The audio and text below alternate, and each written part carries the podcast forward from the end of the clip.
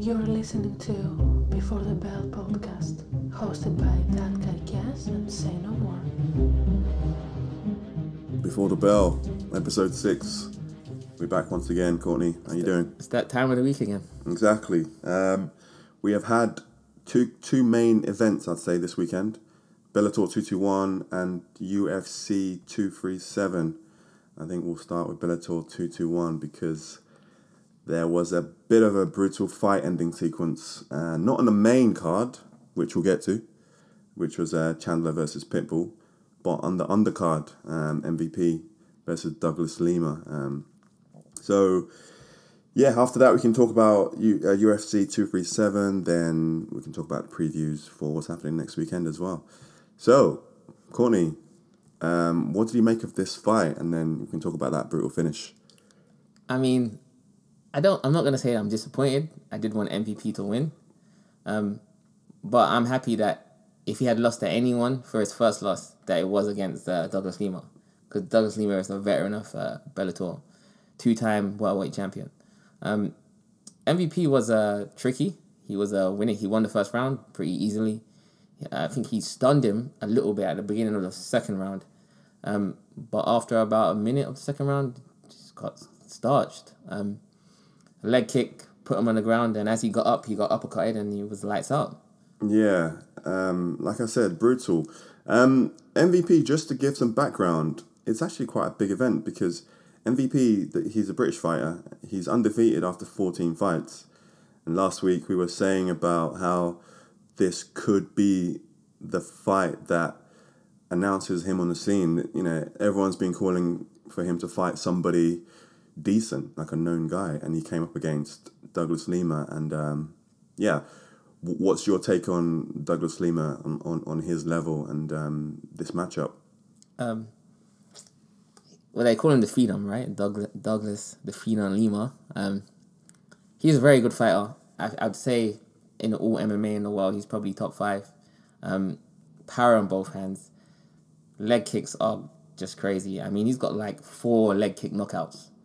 Um, yeah, he's a beast. He's got good timing, good power. Yeah, you um, called that out last week with the leg kicks, and you were right because yeah, this sequence it all started out with the with that leg kick, and yeah, it's it, it's kind of um, it looked like so obvious because MVP Michael Venom Page, he's got such a wide stance.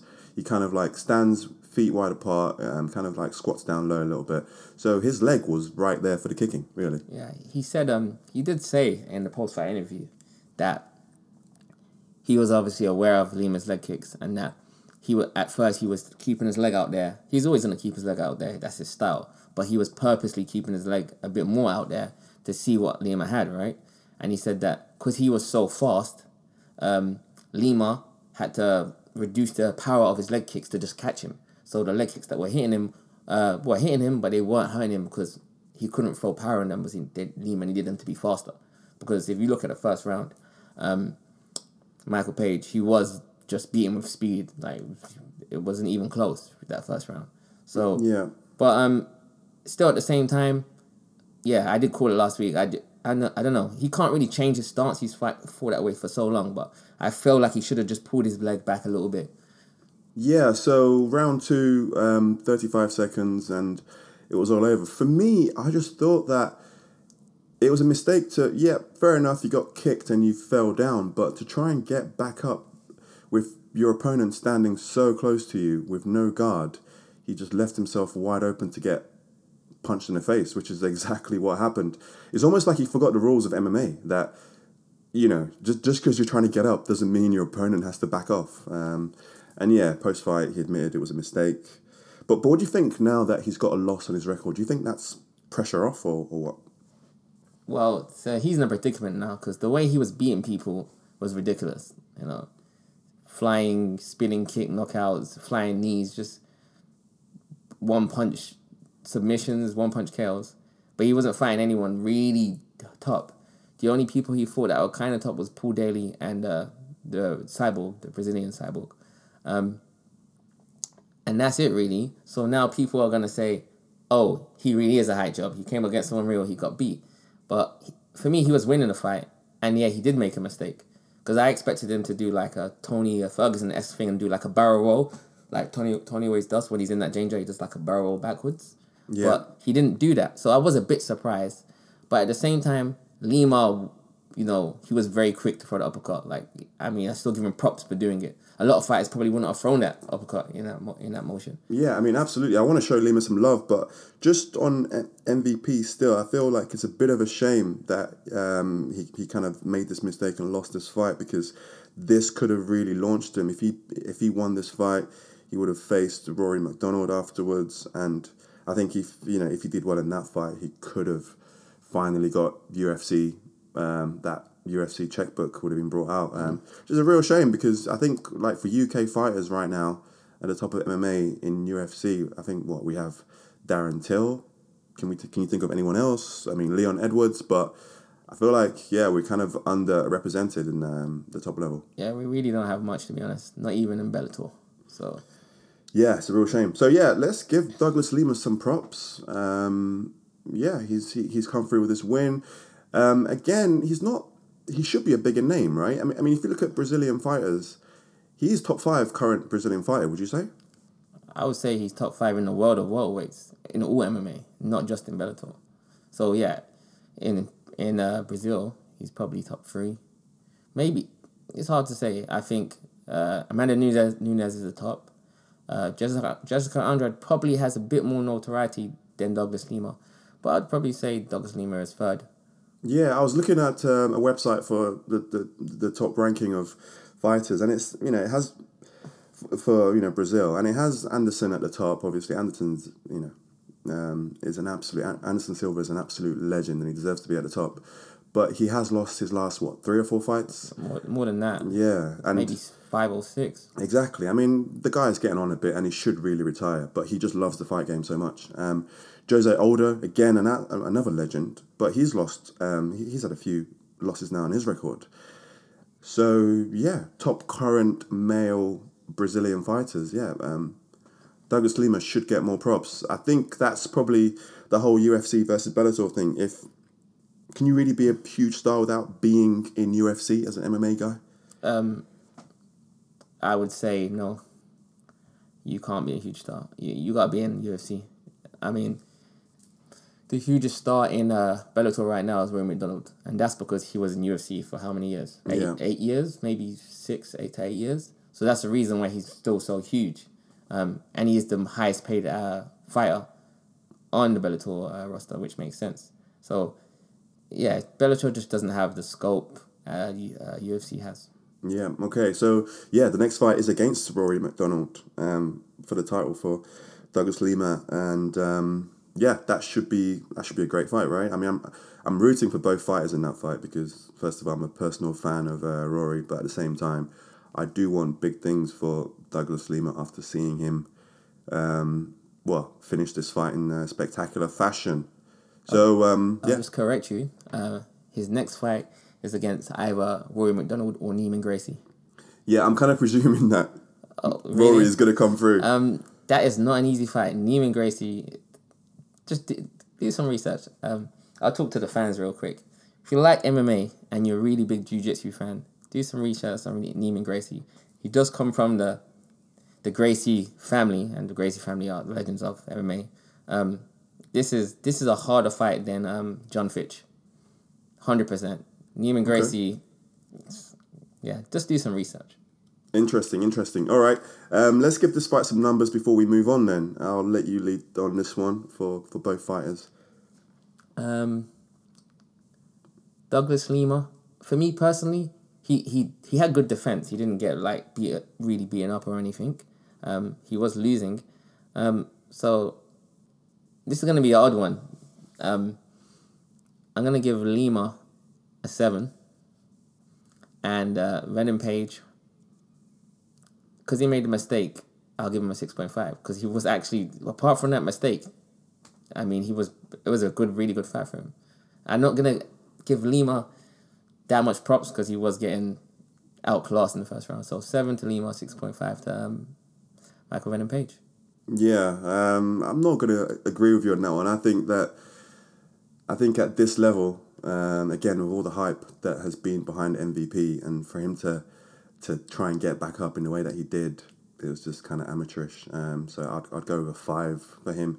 And I think that, yeah, Douglas Lima, yeah, of course, he wasn't winning the fight, but from his post fight interviews, he sounded like he was just biding his time, just waiting. He knew his time would come, and um, it came, and he he took it. So I'd go with an eight for Lima. What about the overall fight itself? Do you think this was, um, yeah, definitely worth watching for sure, right? Yeah, it was a, it was a watch. Um, I'd give it a seven.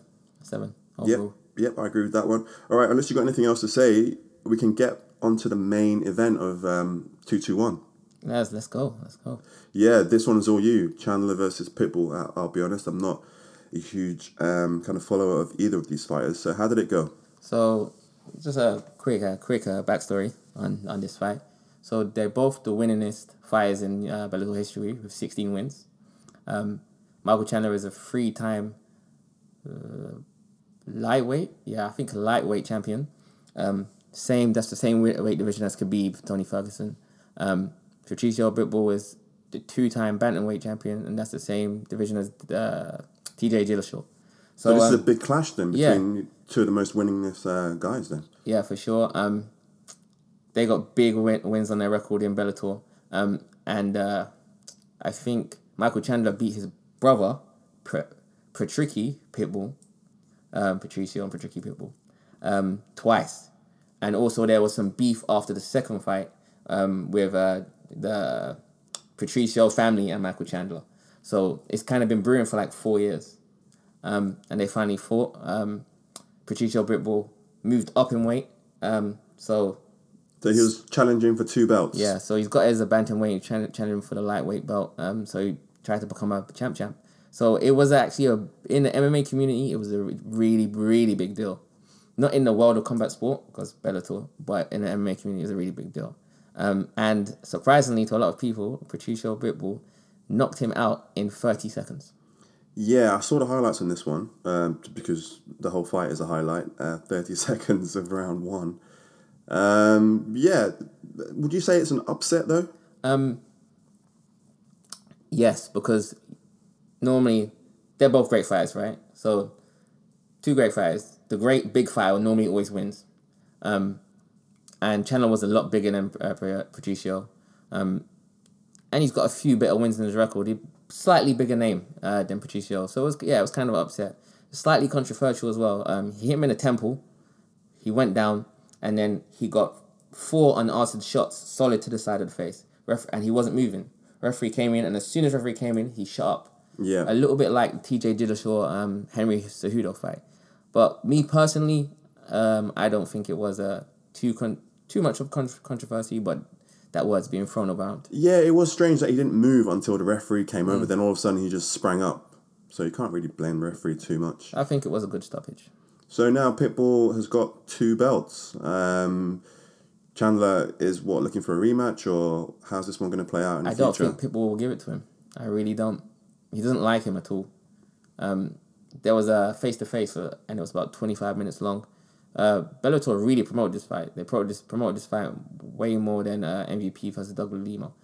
They've got they had two different shows on YouTube. One show, or four episodes, all for uh, Patricio, and four episodes all for Michael Chandler. And then they had a face to face, and it's DAZN promoted it. It was uh, I was really looking forward to this fight. Um, um, but yes, uh, Patricio, second ever champ champ um, after Ryan Bader um, in Bellator. All right then. So yeah, how do you rate the fighters on this one? Um, it's a hard one. I'm gonna give Patricio eight. Um, and Michael Chandler. Mm, I'd say a five. Five Michael Chandler. Patricio, I'll give him an eight. Yeah, and a fight that lasts for thirty seconds and uh, and ends in that fashion is is is, worth watching. No. Um, I would say for uh, casual fans, definitely. Me personally, I'm you know I think I'm a pugilist. I like to think I'm a pugilist of this fighting game, so I like to see technical technicalities. You know, long thought out fights, game, game plans. But if you like KOs, it's a must see. All right, Courtney, that was a fantastic episode, uh, episode six, part one. So we'll be back with part two and talk about UFC 237. If you want to know everything about fighting, subscribe to our channel. Okay, back for episode six, part two.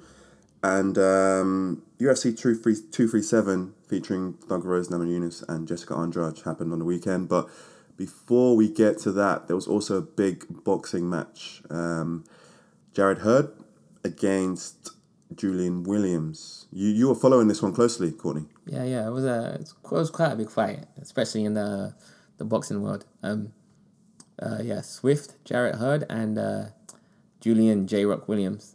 So we was, we was we was discussing this quite in depth last week. Um, so Julian uh, Hurd, um, he was IBF champion. He beat some good names. Uh, he beat Tony Harrison, who Tony Harrison is now the WBC uh, light middleweight champion. So he's a good fighter.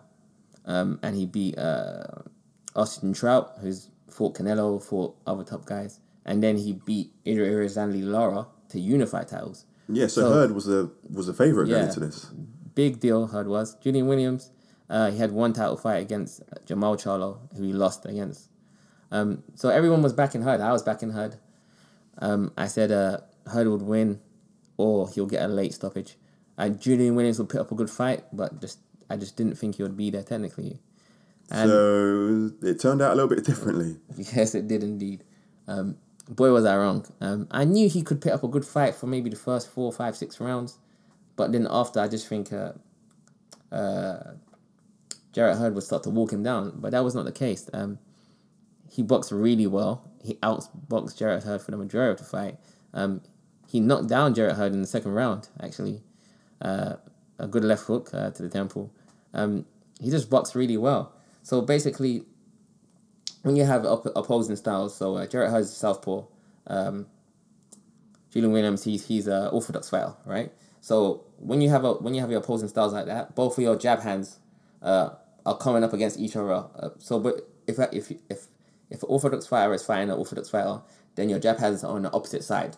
But when you when a southpaw is fighting orthodox, they're on the same side. So normally what happens is you have this battle of like you hit each other's hands, right? So that was happening a little bit. And what Julian Williams was doing is that, you know, they're trying to, how can I say, get the advantage. And then every time they would do that, he would just do quick jabs to the body. Quick jabs to the body. Yeah. Um, that was a good game plan. Um, and he actually fought Jarrett Hurd's, Jarrett Hurd's game. Jarrett Hurd is an inside fighter. Um, that's how he that's how he knocked down Erislandy Lara in their fight. Um, and he fought Jarrett Hurd in the inside. I gave Julian Williams eight rounds. So he it was a tough fight in certain rounds, but he just outboxed him. I was really surprised. Was there was there any bad blood between these two fights, or was it all respect? a lot of respect between both of them. Um, Jarrett Hurd, because Julian Williams is from Philadelphia, right? So Jarrett Hurd's like, I respect Philly fighters. Um, you got good style, you're tricky, but I'm gonna walk, walk you down and take you out. And then Julian Williams said something similar. You know, I got skills, I'm coming for you, but made the best man win. It was really respectful, but they both had you know their own pride as well. So yeah. So then going the full distance, uh, twelve rounds, and um, yeah, getting the decision um, in Williams's favor. What did you think about that in general? The judges on this one. Spawn. Um, I scored it 116 111 to um, Williams. One judge, judge scored it the same, and two judges scored it 115 112. So um, I can understand why two of the judges had an extra round for her, but um, judging was perfect. And just to say as well, this was in uh, Jarrett Hurd's backyard, in his hometown. Um, no one really gave Julian Williams a chance, and this has also already put like a spanner in the works now, because Tony Harrison is gonna fight Jermell Charlo in a rematch, and everyone expects Jermell Charlo to win that. Everyone expected Jarrett Hurd to beat Julian Williams, so then they could unify titles uh, Jermell Charlo versus Jarrett Hurd. But now the landscape is totally messed up. So props to Junior Williams. Yep, yep. I mean, he got the win there. So, um, yeah, I mean, I, I don't really have that much to say about this fight apart from, you know, from the from what I saw of it, saw the highlights.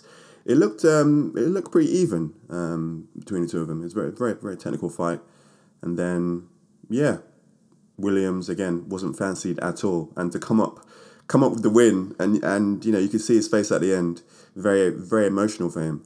So um, yeah, congrats to him. So yeah, are you ready to move on, or do you have more to say on this fight? Um, I'll give it a quick score. You know, um, it was a really good fight. I did mention last week that this is going to be a firefight, and it was at at times. So I think overall, an eight point five for the fight. I'll give uh, Julian Williams a nine, and Jarrett Hurd a six point five. Very interesting. What, what do you think? I mean, I know you say that um, Williams kind of fought Hurd at his own game on the inside. Why do you think after all this expectation, being the favourite, he just didn't quite come up with the performance? Um, technical skill. He has got skills, but I don't think anyone realized that Julian Williams had as as much skills as he showed in this fight. Because this is the best I've ever seen in box. I always knew he was a good fighter. He had some skills. He's got that like the, they call it like the Philly. It's not. It's almost like the shoulder roll, uh, the Philly shell roll. It's like the Floyd Mayweather shoulder roll, but it's defense that they do. He's quite good at that. But yeah, I just don't. I think he didn't expect Julian Williams to have the skills he did on the, on the night, and it just kind of offset his his game plan. Underestimated him. And he didn't expect him to fight inside as much as well.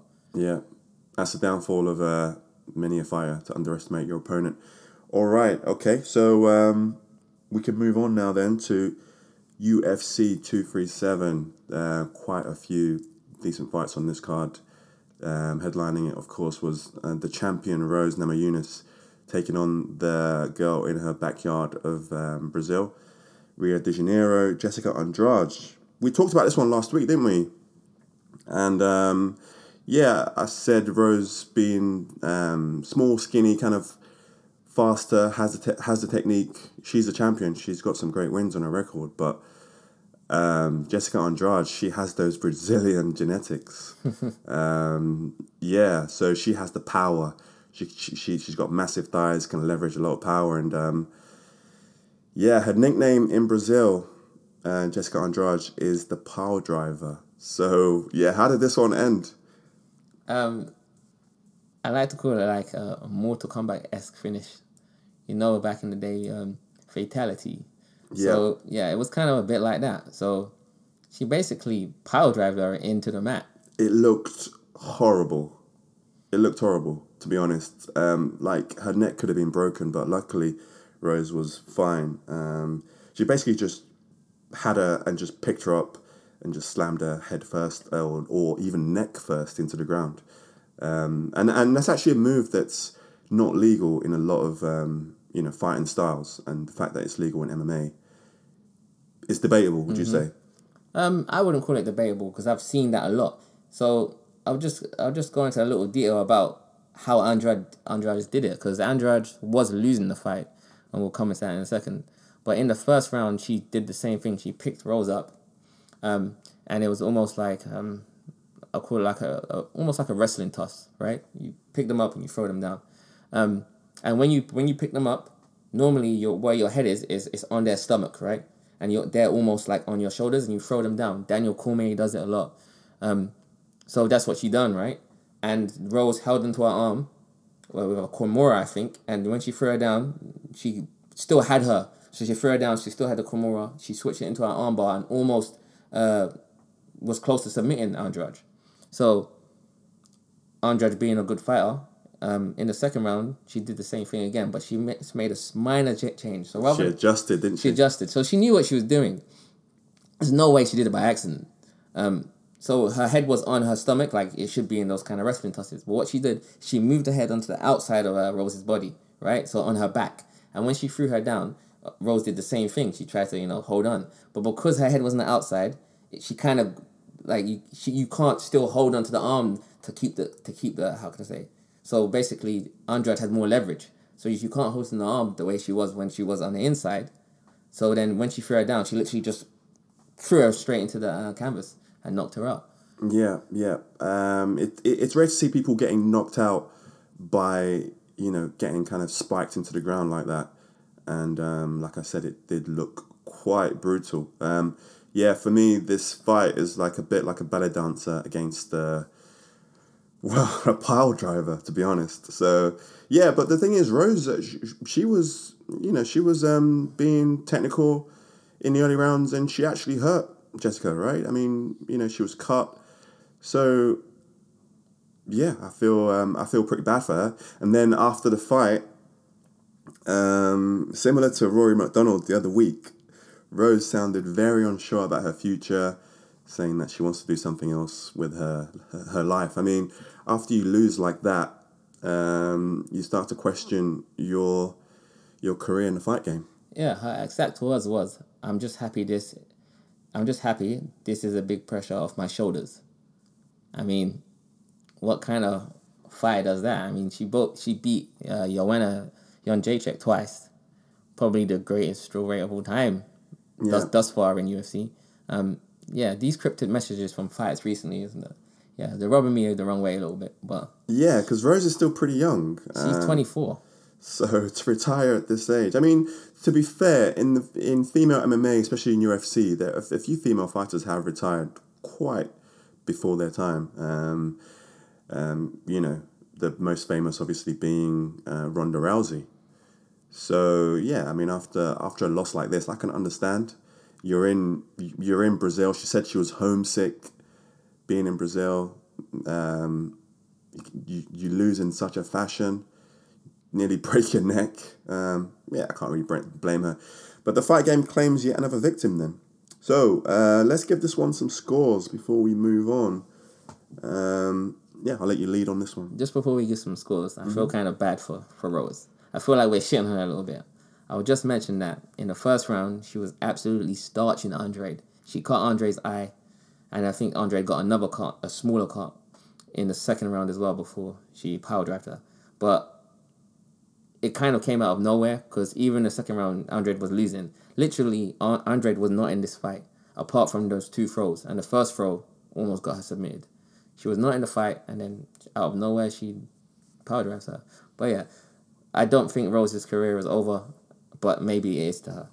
Um, going back to the scoring, I mean, this is a hard one to score really because, I mean, Similar to Lima, then, would you say, in the fact that the person that won the fight in the end was losing for most of it? not really because even though MVP was was winning, Lima's defense was good. I mean, he kept himself in the fight, but he was losing. Andre literally, she kept herself in the fight. I did say last week that Andre would win because eventually she would get to Rose and she her pressure and her strength will, you know, eventually be too much for Rose, which I thought would be in the later rounds, fourth round or something. So what I did say kind of did happen. I was picking Andrade, which happened, right? But I've never seen she outboxed and uh, I wouldn't say brutalized, but she did bloody her face better than Joanna did. So Rose did lose, but some people would disagree with this, but I'm gonna give Rose uh it's hard. An eight point five. That is a that's probably the highest score that we've given to anyone that's been on the losing end of um, of the fight. And Andrade, I mean, I want to give her a little lower, but because of that beautiful uh, change, you know, she realized the mistake that she did before. She changed it, and that got her the win. Andrade will get. What did I give Rose? Eight point five. Andrade will get an eight. Okay. For the first time ever on Before the Bell, the winning fighter gets a lower score than the losing fighter. All right, on that controversial note, um, other fights on UFC 237, the one that kind of struck out to me was um, Jose Aldo, again, a, a, a Brazilian fighting in Brazil against Volkanovski. Now, um, Aldo, we have to show some respect here. He's been fighting since 2004. He's only lost five times, so he's he's a bona fide legend that's still in the game. But he did lose this fight against Volkanovski, the Australian, up and coming, and Volkanovski is now in the kind of rare um, pantheon of fighters that have beaten Jose Aldo, and that includes Conor McGregor and um, Max Blessed Era Holloway, two top top fighters. So Volkanovski is surely announcing himself in you know in this division of uh, one four five and saying, "Listen, I'm here, and I can really do something." Yeah, for sure. I mean, he's undefeated in the UFC with seven wins. His last two wins, big deals. Uh, Chad Mendes, he knocked him out, uh, and uh, and Chad Mendes had two very well, yeah, two very close, two quite close fights with Jose Aldo. Lost both of them, but they were close.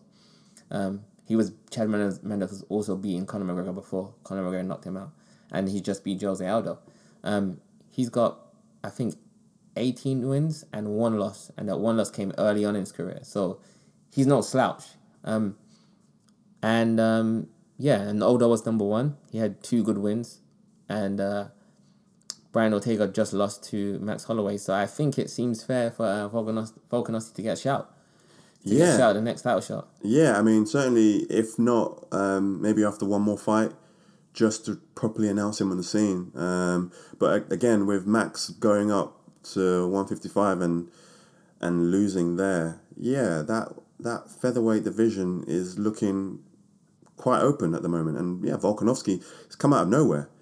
And you know, like I said, to, to get a win in in Brazil, in Rio, people, a lot of fighters, or the, the rumor is that fighters don't like from the West don't like going to Brazil. Um, it's very intimidating. The crowd, uh, very supportive of their home fight, of um, you know, the home fighters. So, you had to go there and get a win. Decent, decent. Any other fights on on on this card that that struck out to you? Yeah, we can't. We're talking about Jose Aldo being a legend. Um, there was another legend on the card. wasn't the greatest ending. Um, uh, Anderson the Spider Silva uh, against uh, Jared uh, Cannonier.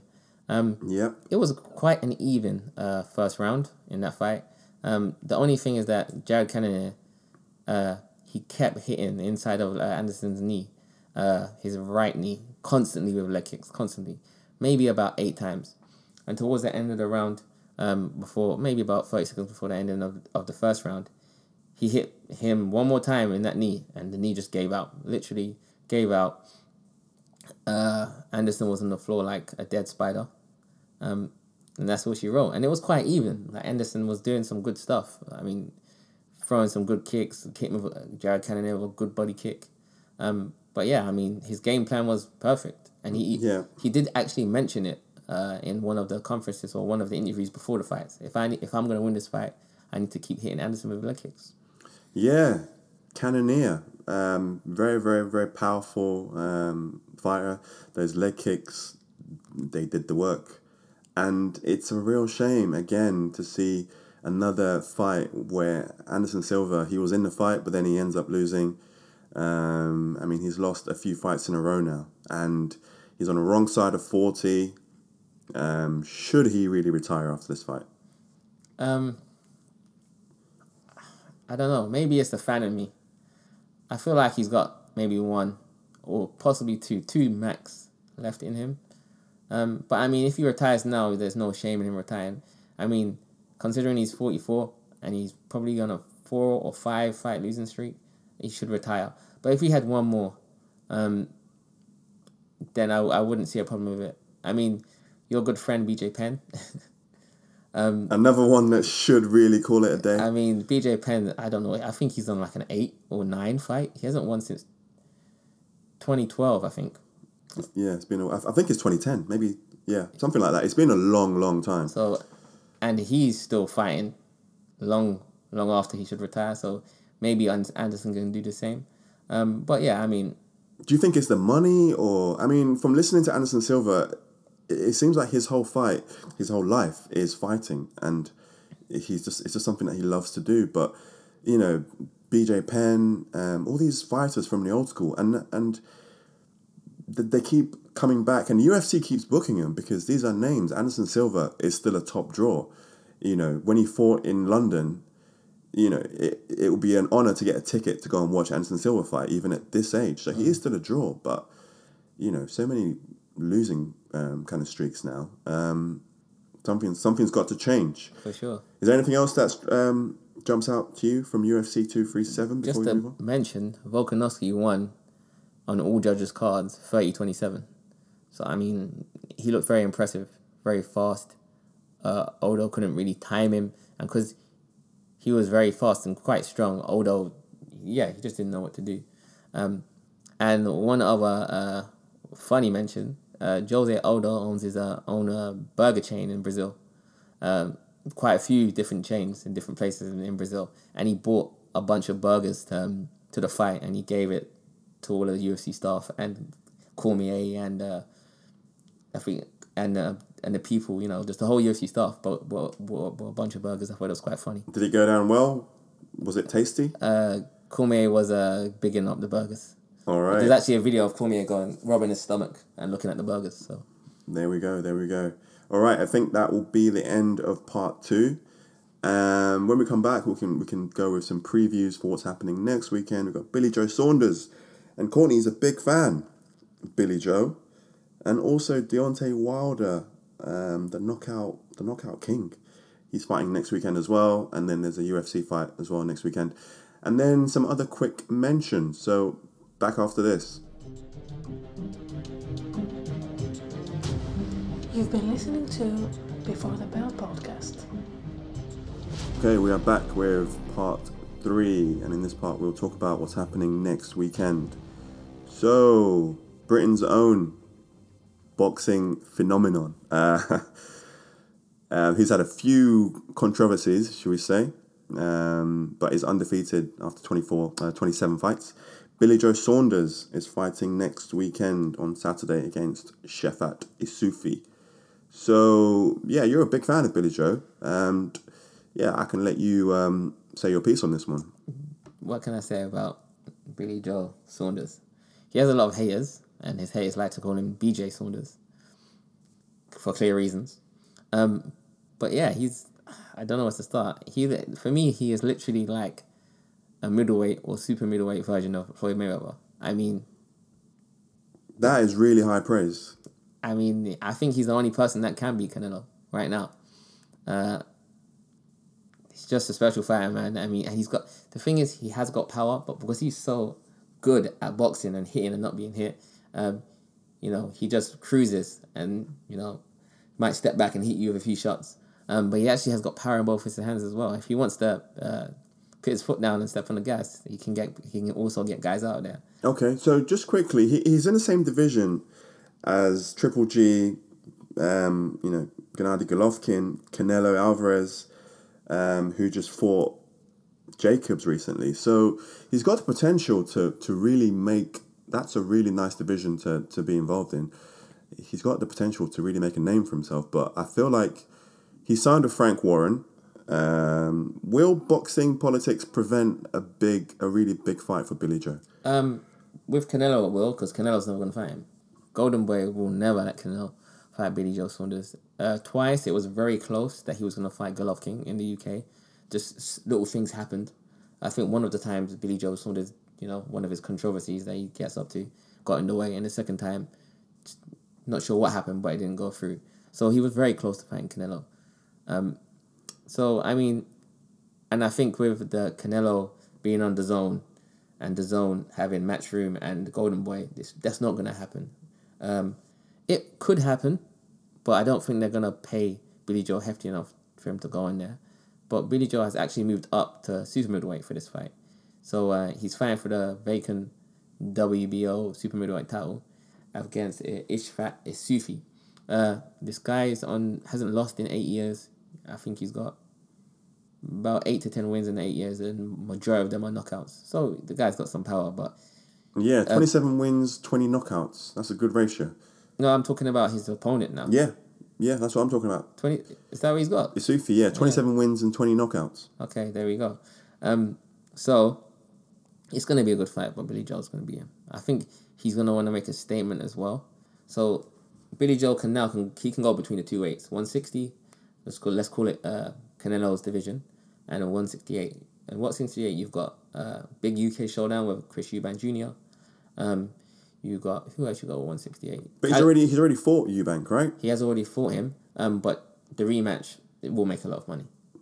Um, and Callum Smith is the basically the undisputed champion, the Ring Magazine champion, WBA champion at one six eight. So that could also be another big British showdown, and he'll be the WBO champion if he well when he beats Ishfat Sufi. Um, So yeah, so then this fight then is this?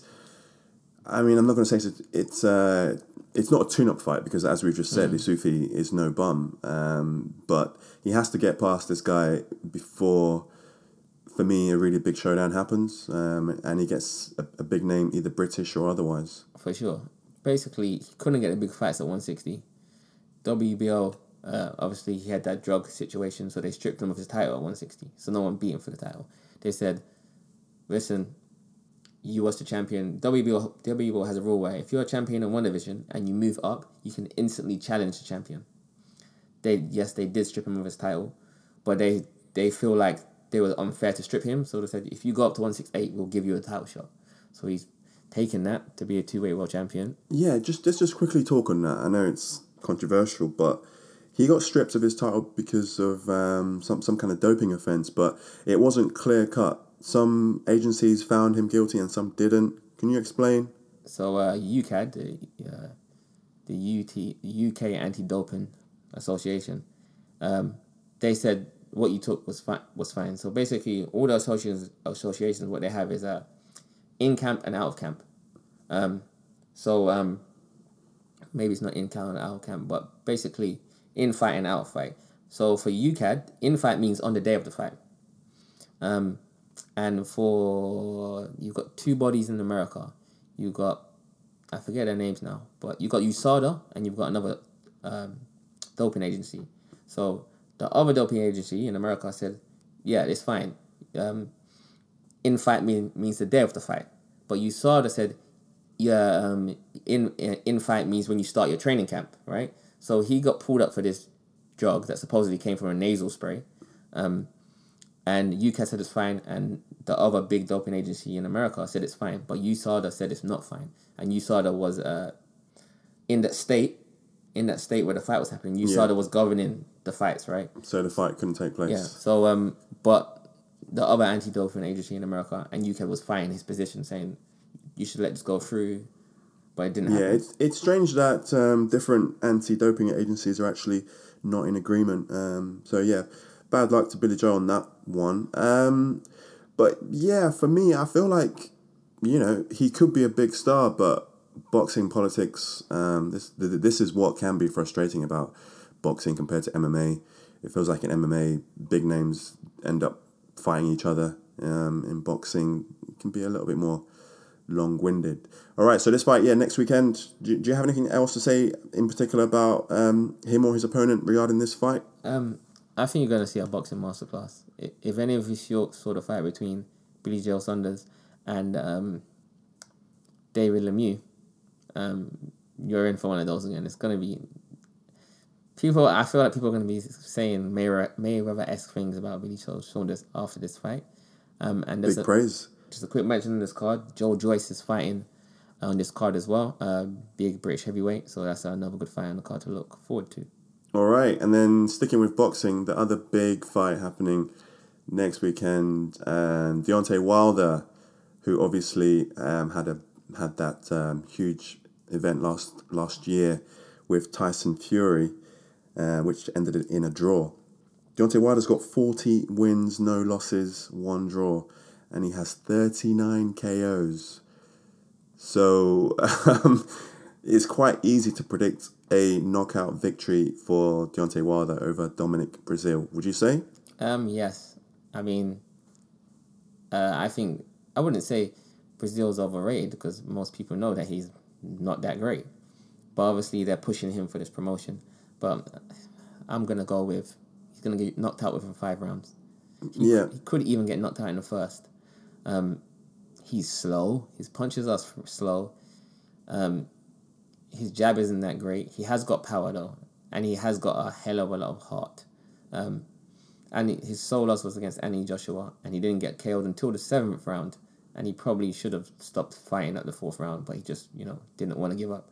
But Yeah, I mean Deontay Wilder fights angry anyway, and he's going to be even angrier in this fight because there's a strange situation, strange bad blood happening with these two fighters where there's death threats and you know family members getting involved. Could you shed a bit of light on what's happening between these two? So, long story short, I think it was uh, around the time of the Wilder versus Fury fight. Um, they met in the lobby for some reason.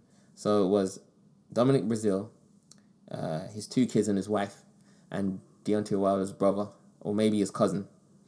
Um, and there was some sort of ar- argument altercation. Deontay Wilder, Wilder wasn't there straight away, but he turned up after maybe four minutes once it started, and then he started getting like you know aggressive. So basically, both parties are really aggressive.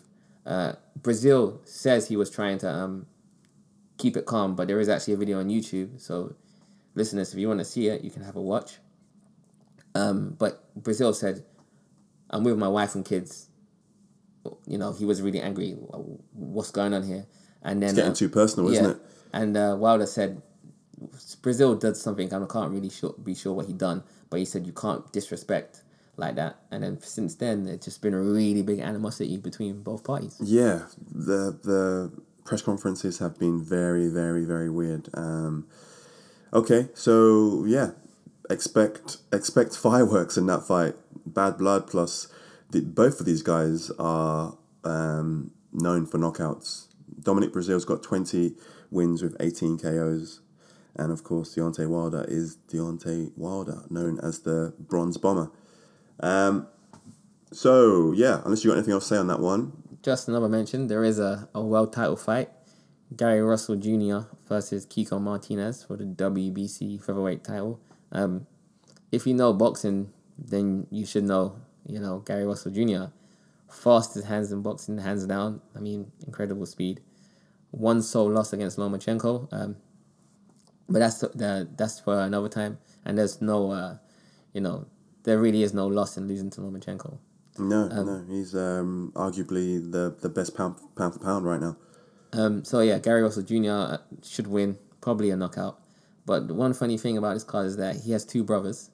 Um, there's probably there's five fighters in the uh, the Russell fighting family. Um, so you got Gary Russell Jr. who's at the spearhead of the family, and then you got his two brothers who are also fighting on the card, and they're both of their names are Gary as well. So you've got Gary Antoine Russell and uh, Gary Antonio Russell. Okay, Um, so yeah, it's just it's just uh, a bit of general knowledge. It's quite funny. so everyone's called Gary. Every every male in that family is called Gary, So yeah, I feel like their father probably has quite a big ego. and not much imagination. I'd say. All right, all right. Um, yeah. So the other preview, then the other main preview, we can just quickly get into uh, is the MMA event happening next weekend um, at one seventy pounds. Kevin Lee against Rafael dos Anjos. I feel like these two fighters um, are trying. They're really trying to kickstart their championship run again. They clearly want to be in title contention, and I feel like this is a fight to kind of decide who's going to be next in line to have the prospect of a title contention. I couldn't explain anything any better than that. Really, I mean, you hit the nail on the head. Um, I'm gonna go with Kevin Lee. Um, I think dos Anjos is on the on the slide. He'll put up a good fight, but um, I'm gonna go Kevin Lee. Yeah, I think Um, go ahead. I, I, I expect Kevin Lee to, to, to bounce back after the loss to Iaquinta. I think he'll make the adjustments, and I you know I just see a determination in him. I think Kevin Lee, you know, he's a bit of an arrogant. You know, he's uh, known as the Motown phenom. He's that kind of brash American from Detroit. He really wants to make a name for himself. I can I, can see it. I can feel it, and I think he'll do what it takes to to um to, to get over Dos Anjos. Anything else? Um, yeah, just uh, there's a few cards next week on boxing. Um, so Josh Taylor, uh, highly touted uh, British fighter, already some big wings on his uh, record. He's headlining in Scotland at the Hydro Arena. He's facing um, Ivan Baranchyk for the IBF title, and also on that card, uh, Inoue Inoue um, versus uh, Emmanuel Rodriguez for the IBF bantamweight title, and both of these fights are of the World's Boxing Super Series. So whoever wins those fights will go into the final in their various weight classes. And just some mentions, uh, you have uh, James Tennyson, who's headlining a card in Belfast on Saturday. He's quite a big name in Irish boxing. And there's also a card on the Friday. Ryan Burnett and Marco McCullough are also headlining their card in Belfast as well. So uh, just a few mentions for big Irish boxing fans. All right, and yeah, other quick mentions. There's a lot happening. Um, Nate Diaz is making a comeback. Nate Diaz, known now forever as the guy that had two epic fights against Conor McGregor, getting one win and then he lost the other one, didn't he? Um, yeah, he's fighting. Well, I can let you call this one. He is fighting. Um, who is he fighting again? I'm trying to remember. He's fighting on the undercard of uh, Cormier versus Miocic 2, which is on August 17th, I believe. Um, so there's another mention as well. Cormier is back, and he's going to headline his old card. And we have uh, Nate Diaz versus. All right, scrolling, mad scrolling, mad scrolling. Um, but yeah, just just um, Nate Diaz versus Anthony Pettis at welterweight. Showtime Pettis. Showtime Pettis, yeah. Just I just feel like that's um, we haven't heard from Nate Diaz in a while, and he's one of the few men alive that have defeated McGregor. So I think he's a he's a big name out there. All right, anything else that you want to mention before we call it a day? Yeah, there's there's a lot going there's a lot uh, going on uh, in the coming months. So just a min- big mention to uh, Harold Lederman, the Hall of Fame boxing judge, passed away this week. Um, I think there was a moment of silence at the Jarrett Hurd fight as well for him, which was quite fitting. Uh, Manny Pacquiao versus Keith Thurman has been officially announced for J- July 20th on Fox pay per view. We also got Caleb Plant versus Mike Lee, also officially announced for July 20th. Uh, will be those fights will be in different cities, but on the same uh, television broadcast. Jermell Charlo versus to- Tony Harrison. The official rematch has been uh, announced for June 21st in Las Vegas. Um, and one big mention, we can't go without mentioning this, is Donald Cerrone. He fought last week. He fought and beat, beat Al Iaquinta. Um, and basically, there's a, a card with uh, Marlon Moraes versus Henry Cejudo for the bantamweight title. And also Valentina Shevchenko was on that card, uh, defending her flyweight title against uh, Jessica Eye. And UFC, they said they don't have any big names, so they had a they had a meeting with Tony Ferguson, and on that card it will be Tony Ferguson versus Donald Cerrone. So after just fighting a week ago, he's going to fight in four, or five weeks time, in four weeks. So there'll be four weeks in between when he fought. and that was a full five round fight, and it went the full distance. So that is quite quite epic, really, for um, Cowboy. I mean, we, we've already said Cowboy loves to fight. He, I mean, you said you said before that he's fought eight times in one year at a certain Yeah, point. it was 14 months, eight times in 14 months. Crazy, crazy. All right. Um, so yeah, looking forward to talking about those fights in more detail as they happen. Um, but yeah, once again, Courtney, I want to thank you for being the voice of reason when it comes to the fight game. And yeah, I'll be back next week to talk about um, how Deontay Wilder KOs or doesn't KO Dominic Breazeale. He'll probably KO Dominic Breazeale.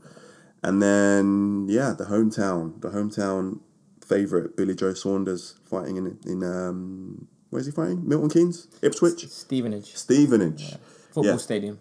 That's it. I'll be back to talk about how that fight turns out as well, and obviously bring you the rest happening in the world of fight news. So Courtney, anything else to add before we call it? Guys, as always, like, comment, subscribe, share, um, support the cause, and we'll see you next week. See you next week. You've been listening to Before the Bell podcast. Tune in next week for more about the world of mixed martial arts.